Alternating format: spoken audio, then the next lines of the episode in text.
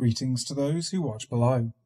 Before we start today's Creepypasta story time, I'd like to say thank you to Steffi Ray, Wicked Witch, Lisa Watts, Lefty Kim, M.A. Way, Julie B., Jess Black Curtain, Christina Groves, and Matthew Culgan for being those who dwell below.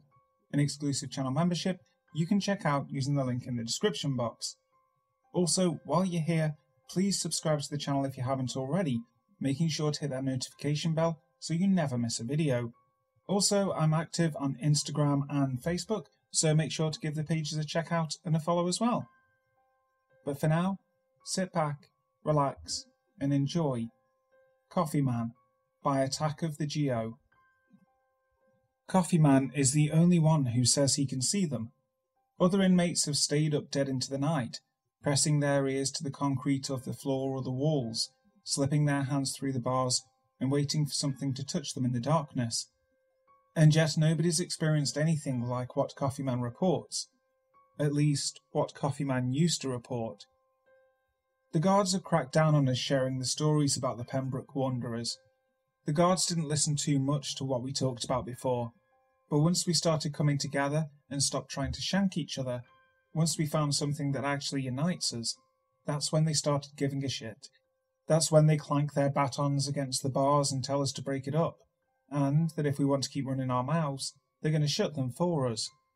Just the other day, I saw them yank Storyteller out of the chow hall by the back of his shirt. They threw Storyteller into solitary confinement just for gathering up a group and talking about the Pembroke Wanderers.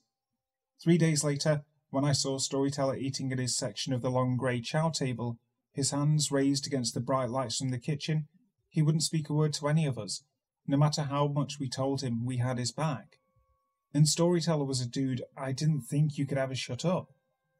So now nobody speaks about the Pembroke Wanderers. But you look around at the other guys stuck in here and see guys still trying to conjure them. These guys take long showers walk around in the corners of the courtyard, and get drunk on the potato vodka we brewed in a plastic bag, then meditate in their cells. We all want to see the Wanderers, yet nobody talks about them. Nobody but Coffee Man. He'll tell you everything you want to know, but it'll cost you. What they look like, what they sound like, what they say to you. Coffee Man knows it all. And if you want in on what's up with the Pembroke Wanderers, then you need to pay Coffee Man in the one currency that matters to him most coffee. One day, it's really eating me, wondering what's out there that I can't see. I'm laying at the dumbbell bench, firing off chest press reps, and I'm thinking, what's got the guards all upset that we can't even so much as talk about it? Later, I'm at the commissary, buying myself some gummy bears and soda, the kind of stuff that makes me feel like I'm a kid again before I wound up in here and I run into Storyteller. He's paler than when he got out of solitary, and I say to him, Yo, ST, what the hell happened to you? He glances my way, then at Storeman, the guy working behind the chain and plexiglass of the commissary window. Storyteller, he's got this bad shake to his leg, and he's sweating profusely, more so than any guy working out in the summer heat. Storyteller, I say, slugging a gentle fist into his shoulder. What's up with you, dude? Storyteller gives me a wicked, crooked smile, turns to Storeman and tells him, I'll take a bag of salt and vinegar chips from the top shelf there. Storeman shrugs and drags his feet over to the shelf, his belly poking out from his shirt as he grabs the chips for Storyteller. Then Storyteller rushes over to me, and while Storeman isn't looking, Storyteller whispers in my ear, his breath warm. I've seen them, the Wanderers. Coffee Man showed me. Just give him a bag of coffee and he'll show you too. Storeman returns with the chips, and Storyteller slides him some cash. He pops open the bag, shoves a handful of salty chips into his mouth, and dashes off. I sure as hell don't want to end up looking ghostly like Storyteller, but this is an itch I can't scratch and have to. I need to know what's happening in the prison.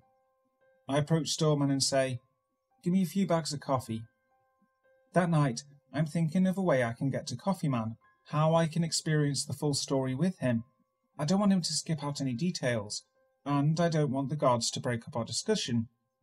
So the next morning, when I wake up to my cellmate leaving and being replaced by coffee man, I know there's some sort of fate at play. I'm not religious, and I've never thought of a higher power outside of the man who can sign the papers to get me out of this place. But right then, as the guard's bringing Coffee Man, a little white paper cup of coffee jittering between his hand, me, I'm thinking there might be something out there greater than all of us. The guard shut the cell, and Coffee Man nods at me and says, What's good, loud dog? Chillin', man, I tell him. I peer through the cell's bars and wait for the guards to walk away. Coffee Man takes a loud sip. Listen, I say. I want to see them, the Wanderers. Coffee Man perks up from his cup.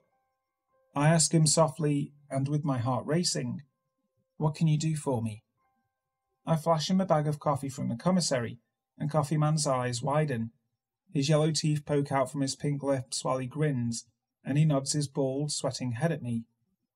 I can show you everything, he says, and I notice how yellow his once white shirt is with sweat. But you have to drink the whole bag to see 'em. Drink the whole thing in less than an hour. I shake my head and say, Man, forget that. My heart'll stop. This ain't some Folgers shit. This is the instant shit they give to soldiers. It's for tough motherfuckers. Coffee Man, still smirking, takes another loud sip from his white cup. Suit yourself, bro, he says. Wait, I sigh. A thousand images run through my mind of spirits, ghosts, demons, all the things that would make storyteller turn paper pale. I tell Coffee Man, I have to know. Coffee Man slurps down the rest of his cup, smiles his yellow teeth again, and when he says, Let's heat up the water then, baby, I can smell the way caffeine lingers to the spaces between his teeth, begging to be brushed. Still, we're both bringing bowls of water down to the recreation room when the cell bars open. We're both standing around the microwave waiting for the water to boil. There we are, waiting in front of the microwave's glow as the television on the other side of the room plays some shitty action movie, and I'm whispering to Coffee Man, Are they ghosts? Coffee Man laughs, shakes his head, and takes our bowls of hot water out from the microwave. He carries them carefully by the edges of the ceramic his lanky fingers spread like spider legs, and he sets the bowls down on the tiny plastic fold out table. All right, loud dog, he says. Let's see the Wanderers. Coffee Man takes two four ounce bags of the instant coffee and pours one each into a bowl of hot water. The grains dissolve in the water, and the coffee in the bowls looks like mud. Coffee Man, he starts to blow the steam from his bowl of coffee, and he points to the clock above the television the other guys are watching. We got one hour, Coffee Man says, scratching his thin neck and allowing the beads of sweat to drip down the sides of his head.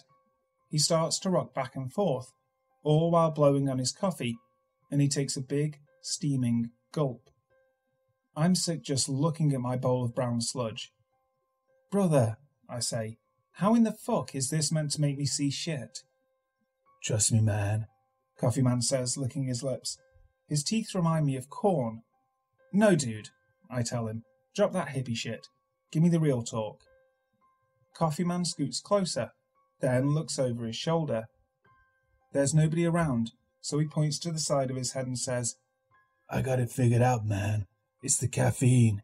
It gets our wires crossed if you have a lot of it fast enough. I look at him like he's crazy, but he continues and tells me, Your heart beats because blood flows, but the blood flows because there's electricity in your body. You accelerate that electricity, then you're seeing and acting on another level. I wave a hand at him and say, Sounds like you're trying to sell me healing crystals or some bullshit. What's next? You're gonna tell me my horoscope? Coffee Man gets real serious, and his smile slithers to a snarl, and he says, Just drink it, and fast, before it gets cold. It won't work if it's too cold. Maybe I'm just bored. Maybe I'm tired of having nothing to do all day but read. Once, after I got into a fight in the yard, I was in solitary for a day. That's long enough to want to die of boredom, but not long enough to go nuts. So there I was, bored as all hell, and I started making my own fireworks. Yeah, you can do this by shutting your eyes real hard for a long time. You'll start to see all sorts of colours fly by, take shapes, and explode. It's beautiful. Then I'm thinking, maybe those prison fireworks, those were just a product of the electricity Coffee Man is talking about. Maybe that was just a way to get closer to the Wanderers. Next thing I know, I'm halfway down my bowl of coffee. It tastes terrible, is way too strong, and is like drinking warm, bitter pudding. But I get it down. My heart is pounding, my head is throbbing. Both my legs are bouncing up and down underneath the table.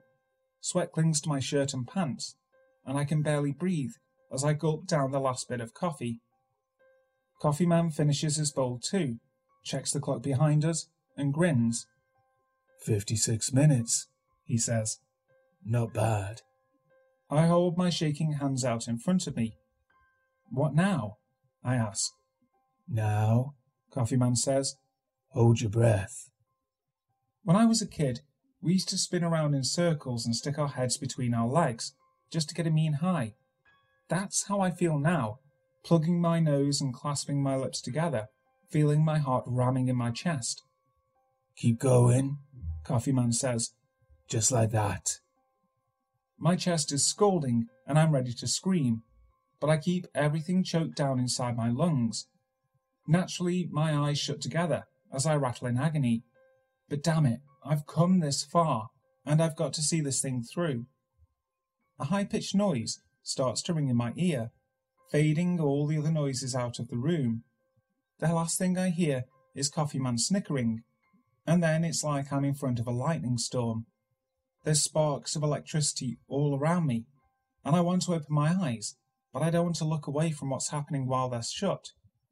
I see these outlines of blue sparks, misshapen like amoebas, and they're flickering around, just like the explosions I've seen during my prison fireworks show. Except looking at these sparks makes me feel so lonely. I see these dozens of squiggly blue electrical lines, some close to me, some far away, some above, others below, but all around me, and they make me feel like I'm encircled in grief. They don't have faces, and I don't think they are looking at me, or even know that I am able to observe them. All they do is exactly what Coffee Man has called them. The blue, sparkling outlines wander, moving sluggishly around. And then maybe I'm feeling so bad because whatever these things are, they're stuck in here with us, in this shitty jail, and it saps away any feeling of hope that there is something for me outside these concrete walls. Suddenly, I'm jolted out from that grief, that feeling of loneliness, and I'm on the floor of the recreation room, batting my tearing eyes. Coffee Man is over me and smiling his yellow teeth. My breathing is shallow, my mouth dry, and I wish I was out of this prison and a kid again, so I could run up to my mother, hug her leg, and have someone to make me feel better about whatever the hell I just saw.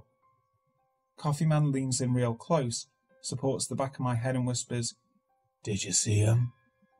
And then, before I can ask him what I just saw, he says, That's what we all really look like.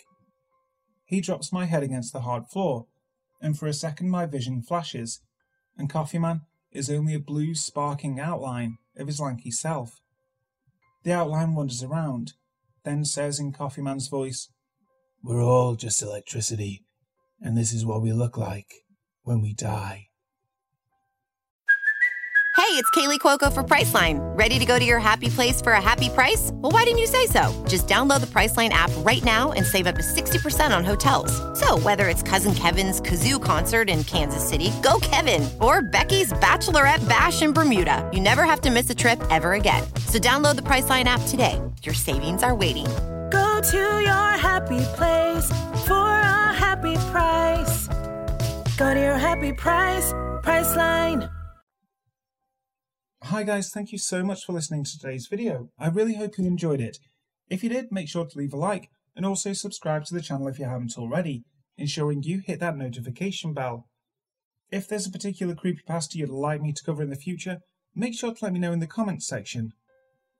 So, until next time, sleep tight. This is the story of the one. As a maintenance engineer, he hears things differently. To the untrained ear, everything on his shop floor might sound fine, but he can hear gears grinding or a belt slipping. So he steps in to fix the problem at hand before it gets out of hand. And he knows Grainger's got the right product he needs to get the job done, which is music to his ears. Call, clickgrainger.com, or just stop by. Grainger, for the ones who get it done.